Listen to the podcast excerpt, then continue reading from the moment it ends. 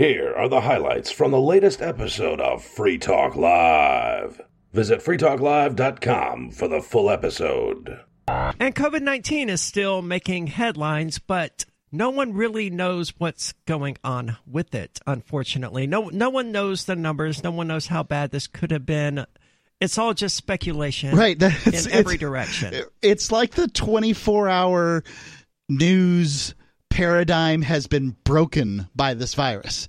We are going to talk about a bunch of things that we really don't have facts on, and we're just going to in- talk about nothing else and inundate you with these facts. So, A, With these speculations that we're calling facts. Right, and you know, and then factoids, incorrect, truthy sounding things, like a bunch of crap, uh, just over and over again. Don't forget the preachy stuff and the smarmy stuff, and then all the rest. Eh, Like there has, like there, there's not even facts going on here. They, they haven't even. They, there's been, haven't been facts in weeks.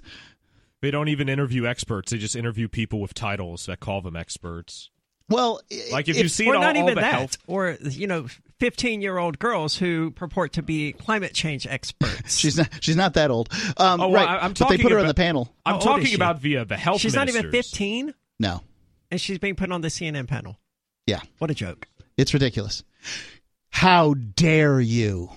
Yeah, probably. How dare you? How dare I? In the week of April the 11th, there are approximately 18,000 more deaths than would be considered the upper bound for the threshold of excess deaths. And this is the United States, or is this Yes, worldwide? no place else counts. You know that. Okay. Yeah. That's right. I, I forgot how the to be an American for a moment. Right. It's, it's the CDC. So, yes, it Okay. is the United States. So 18,000 people in this one week in April Right. died, and that was the worst of it. Yeah, and it's been steadily coming down. And by the looks of the numbers here, it would appear as though the week just passed, because we haven't hit the last day of this week, uh, the week just passed will probably be um, at or below the excess death chart. So any anybody who's suggesting that there's been a bounce or anything else like that, it is not borne out by the numbers. Well, there's there's clearly been a bounce. Just whether or not that bounce is significant enough to warrant shutting down the Well, economy. I don't mean that there wasn't a spike, but what the Oh, mean suggestion is is that okay, now that we're going, Sorry. now that I had a, had uh, some hot wings at Brick House Pizza and Wings here in Keene, New Hampshire, we are all going to die. Right? Like that's been the suggestion. Well, obviously, And I'm just saying, folks, you having wings doomed us all. there there ain't no there's no backing for this. You know, the states that didn't shut down as much don't seem to have any worse, really worse numbers. Sweden's doing just fine. In fact, it's a model for reopening. Like, Maybe this is just over. Facts in regard to the coronavirus are in short supply, it would seem. However, facts on the second stimulus payment that is now being pushed through Congress because evidently one stimulus payment isn't enough. I'm just sort of glad that we're not seeing a UBI out of this yet.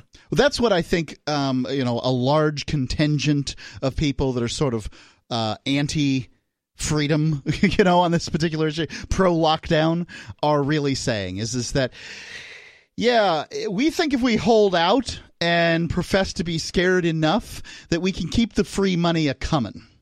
Now, everybody I've talked to seems a little annoyed at at least one person in their life that is now making more money by staying home than they were by working.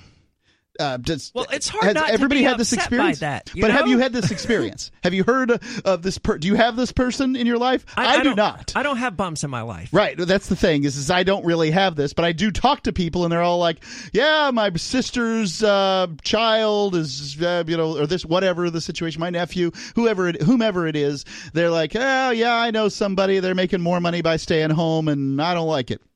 And why would they? another twelve hundred dollar check for the Americans.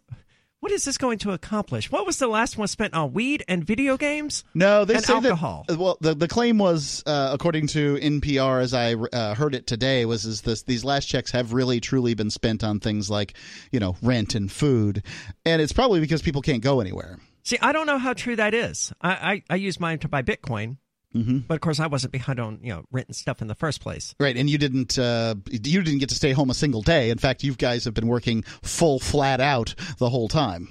Yeah, well, that's yeah. a choice. I mean, I, I don't have to. And, uh, agreed. I, I get it, but. So Congress just passed another, well, sort of. One, the House passed a bill that includes a second stimulus check, but Congress has two different chambers, obviously, the Senate and the House. And the Senate, the liars and the thieves. Yes. the vipers and the snakes. and the Senate has not yet agreed to pass another stimulus check, but but they will because not doing so would be political suicide and isn't it the case that every no it's every representative who's up every two years, right? Yes, the representatives representative two years, senators two years. for six. Yeah. Okay, so the senate, a third of the two thirds of the senators would be okay. It'll be interesting to see what happens there then. So here's the deal: the House passed a three trillion dollar stimulus relief, which might as well be a hundred quadrillion dollars. I mean, the number three trillion is as meaningless to me as the number eight hundred thousand infinity. It feels like the first checks came as sort of uh, the same way George Bush's checks came, like, "Hey, vote for me." Aren't I awesome? Um, and Donald Trump, it seems like he's just trying to get you know buy himself some votes, right? And democracy in action. right now, it seems like the Democrats are like, "Oh God, he how did he use our money to buy votes for him?" I got an idea. Let's give away more money. And then Trump either says it's a great idea or a bad idea. I don't know which. And then you know the hunt, the the country is split down the middle again. I I I I don't have any answers for this. I definitely. I will say that I am much happier giving money away to poor people than I am to b- rich bankers. Yes. well, just go ahead and say that. Because talk about the banks the put other. it on deposit back in the day um, during to the 2009 2008 thing. They just put the money on de- uh, deposit and shored up their their accounts with it, whereas the poor people spend it immediately. You know, it's gone. 70% of Americans, 70% of Americans are living paycheck to paycheck. So when yeah, you give them money, it just disappears. Poof. And you prefer this. That's what we call the velocity of money. And when your money is based on nothing, which the United States dollar is, uh-huh. I know. Full faith and credit of the United States Navy and blah, blah, blah. Whatever. Um, Their ability to make and drop bombs, yeah, essentially. whatever the, the, the, the, the lie that we've been told is. The problem uh, with the virus isn't the people that are dying from it, it's what it did to the economy. And it's this is going to be it's going to be very tough on a lot of poor people. To me, although I um although I don't think it's a good idea to feed the bears. We were using the analogy of uh, you know in parks they tell you not to feed the bears.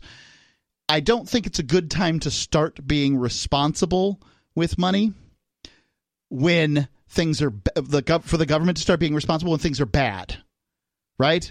It's start it's good time to tell everybody start being responsible when things are good. Right? So the ant and the grasshopper. You know the old story? So the ant is working all throughout the summer, working hard, and the grasshopper comes up and he says, Why don't you dance and play with me? Because I'm having a great time.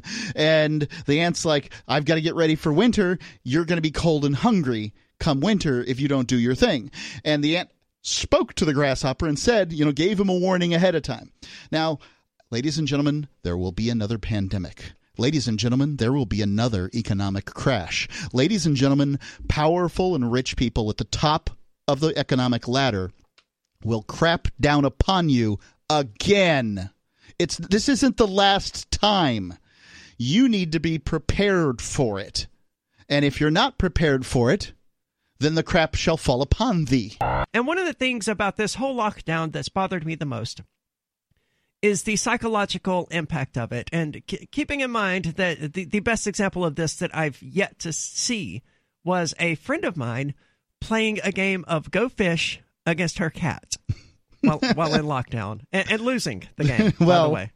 But you know how how starved for human interaction and human contact do you have to be to be like I'm going to play. Eh, eh, she also played tic tac toe with the same cat by drawing out the board and putting cat treats under nine cups, and he would smack one, and that would be where he would get his X. So, I mean, talk high levels of boredom here and just cabin fever in general. So it's certainly. I haven't had that kind of time this whole event. Like, I mean, you know, like You're not out of work because of it. My- the, the type of person who's I used work to from home. I mean, my wife think I thinks I've been out of work for for two decades now. yes, but so you're not the type of person who is accustomed to dedicating 40 hours a week of your life to not being at home. No, I am the kind of person who has been dealing with somebody who tells them what to do constantly, so I can duck and dodge a little better than the average person. But she's still finding things for me to do, even right now. And then when we're not doing something, let's go out for a walk. Get your pudgy butt out in the road. So what else are we looking at in terms of psychological damage caused by the lockdowns, Oh, caused by the government? Yes, yes. Thank you for making that distinction. Um, uh, self harm. Uh, an Irish study found that self harm rate to have increased across the population following the Great Recession, with men between ages of 25 and 44 impacted the most. Although this is by far outside the usual age and sex demographic for self harm, it may be explained by heightened that stress working aged men felt in their roles as primary breadwinners. A, uh study in Britain after the crash also noted spike in self harm associated particularly with areas seeing greater amounts of job loss. In an economy with people out of work more than ever before, that's of considerable alarm. Well, wasn't it the case during the um, the Great Depression that people were flinging themselves out of windows? That young businessmen were flinging themselves out of windows? I think that's because they went broke. Is the uh, story? Yeah, that's And it's kind of what's happening here.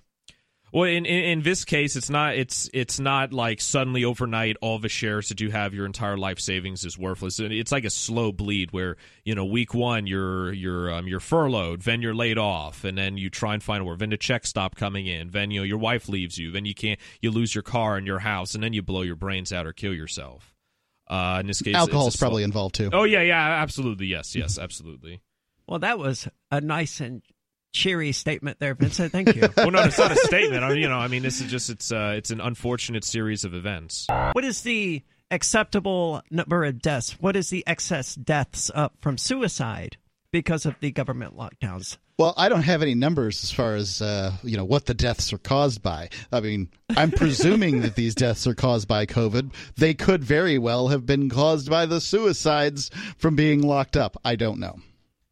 I don't. I, I, doubt very many of them are actually caused by suicides because for so many people, I mean, we're only what two and a half months into this, and the light we seem to be seeing a light at the end of the tunnel, some sort of end and reopening up of the economy. So I imagine most people, most people who made it through the first week was like, okay, this isn't nearly as devastating or bad as we expected it to be.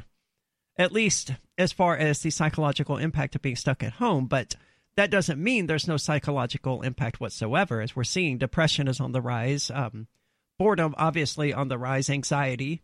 alcohol uh, purchasing is skyrocketing here. They have some interesting figures for the week ending April 25th. Well, there's nothing else to do. The, uh, you know, the, the lefties want to get rid of guns because some people use them to kill themselves. I'll bet you alcohol is involved in far more deaths than guns. Uh, not that I'm advocating getting rid of it. Even far more suicides. It would depend on I the. meant uh, suicides. Excuse me. it Thank would depend on the demographic. I mean, most women don't kill themselves with guns. That's predominantly a male thing. if you're going to buy cryptocurrency and you're just desperately have to tell the person that you're buying it from some reason that you're going to buy it, tell them that you're buying it to hold it in the hopes that it becomes more valuable. Because if you tell them anything else, like, I'm going to buy untracked guns on the internet, or I'm going to buy uh, drugs on the internet, or I'm going to gamble on the internet, then you've just made them a party to your crime and made it so they're not going to sell. And to make it a little more clear, you're a cop if you tell somebody why you're buying cryptocurrency. That's it. Yeah, I, I agree with that reasoning. Yeah. So the only thing that you can get somebody for, um, you know, the only way that you can get somebody in trouble uh, for selling cryptocurrency is if they know why you're buying it and that reason is illegal. Yeah, so just don't tell them. Yes. I mean, that that would be my advice to people. I, I wouldn't even tell them, "Oh, I'm buying it as an investment." Whatever. It's not It's my really, business. no- it's really not their business. No. No. And I, you know, even if you're just like, I want to buy it because I want to go down to the local burger place that takes Bitcoin, I still wouldn't do it because that same idiot's going to come back two weeks later and say, Oh, yeah, I want to buy some heroin with this Bitcoin. So, Mark, we were discussing before the show about some probably not reliable information. I've seen that suggested that the flu deaths this year were almost twice as high as the COVID 19 deaths from this year. Right. I don't believe that no, that number exactly, but um, I will go and I want to I want to bring something out that kind of changed for me during this. I had a general idea that flu deaths in this country were somewhere between 30 and 60,000 people per year. And I never questioned that number. Just, you know, like I'll question a lot of numbers out there, but for some reason I didn't question that number. Okay. And I'm I'm going to read an excerpt of a blog here from Scientific American. All right. To be clear, folks, this is not an article from Scientific American, meaning it has not had as much rigorous, uh, you know, checking or anything like that. This is a blog from a doctor. All right. Writing in for Scientific American. Did here. he wear a white coat as he wrote the article? Because if I don't know so, then that. it's it's I don't totally even know that facts, it's- and we're good to go. It's a he that wrote it, and uh, it's a doctor. That's all I can tell you. And I'm not going to, you know, read the first part of it because it's a bunch of rambling about Trump and flu and all that stuff. Because the liberals are seriously upset that Trump used the term flu to describe COVID 19, and they're not going to be over the, over that uh, for mm, ever. Hey, Daily Digest listeners, this is Riley Blake. I enjoy Free Talk Live, and I know you do too, but finding time to listen to an entire episode isn't always easy. So, I produce the Daily Digest. I appreciate those of you who have supported me on Patreon and sent Bitcoin to me to thank me for producing these digests. For those who wish to support me on Patreon, visit patreon.com slash crblake86. If you wish to send Bitcoin, visit patreon.com slash crblake86 for those details. That's patreon.com slash crblake86.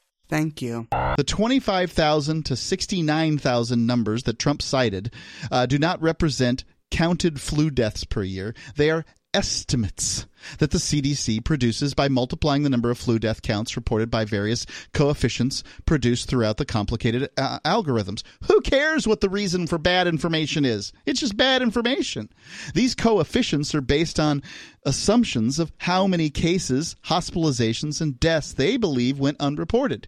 In the last six flu seasons, the CDC's reported number of actual confirmed flu deaths, that is, counting flu deaths that were uh, uh, that are currently counting deaths from the coronavirus, has ranged from 3,400 as opposed to th- uh, th- 34,000 to 15,000, which is far lower than the numbers commonly repeated by public officials and even public health experts. Well, isn't the idea here that if an old lady is going to die over of the flu, she's probably going to like die in her sleep? Right. I mean, like something always is kind of the catalyst for the death that was going to happen anyway. I mean, there's very few people that just sort of ugh, expire, right? There's something that happened. My Yeah. great grandmother, who was 96 I mean, years no one old, just drops dead, right? it does happen, Well, they die of something. Something kills them. right? And sometimes it's the flu, right? you know, I understand that uh, Mark was reading the article about the ER doctor, but uh, I think you're missing the point in that the an ER doctor is not normally going to see someone die of the flu because if um, they're in respiratory distress, they'll probably get admitted to the hospital and get sent to the ICU. So, like, an, the, the an ER doesn't function as a caretaking facility. Um, so, if a patient comes in and they've got a problem, um, it's either not serious en- enough and they discharge the patient, or it's serious. Uh, we seem to have lost you. However, I believe uh, Mark said during the article that the doctor claims to have called uh, doctors, some of whom worked in intensive care. Yeah, that was a um, he was a he was an ER doctor and a an attending physician. So part of this is sort of a uh, I guess ad hominem, the opposite of an ad hominem. I'm taking Scientific American uh, uh, Scientific American's hosting of this particular blog to some extent as an endorsement of what they're saying. Um, secondly, the doctor here claims to be both an I'm looking for it. Um, about the uh, yeah. Now I'm trying to scan through the article in the middle of the show and find out the spot where I was as far as uh, what. well, uh, what- so can you guys hear me now? yep, gotcha.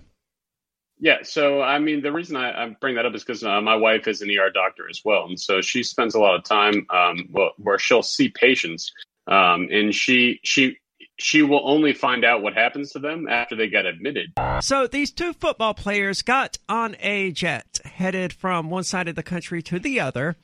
And according to a report by Bleacher Report on Wednesday, the players are just listed as John Doe 1 and John Doe 2. They said that they made four complaints against a female passenger sitting in their row for, quote, unwanted sexual advances before flight attendants moved her somewhere else. And evidently, it wasn't because they made a fifth complaint. It was because she like physically attacked them. So Who? the The football players. yes, Okay. yeah. The report also stated that the female passenger was intoxicated and was taking prescription pills. The player hmm. said that the woman wasn't moved until she ripped off his face mask, which was worn to protect him against the coronavirus, Wow. and grabbed his parts of his body. Okay. So definitely sexual assault at this Yep, point. yep. Uh, sexual harassment prior to that, and then it becomes sexual assault. What amazes me is that the these two football players had that sort of restraint in the first. I thought that was one of the main appeals of becoming like a football player or a rock star or something like that is the groupies, right? Well, it's not like every groupie is uh, made the same, you know. Okay, fair point. Some So- of them might be traps. Indeed, they might. uh, I'm. I think I'd be personally more concerned about uh, you know some random person going after my face mask than uh, you know grabbing my crotch. Although that could certainly hurt. And according to Decrypt.co, the price of Bitcoin has dropped $200 in the last 30 minutes, which Okay. is not unusual at all, over worries that pseudonymous, I, I would say he's anonymous at this point, Bitcoin inventor Satoshi Nakamoto may have moved some of his coins.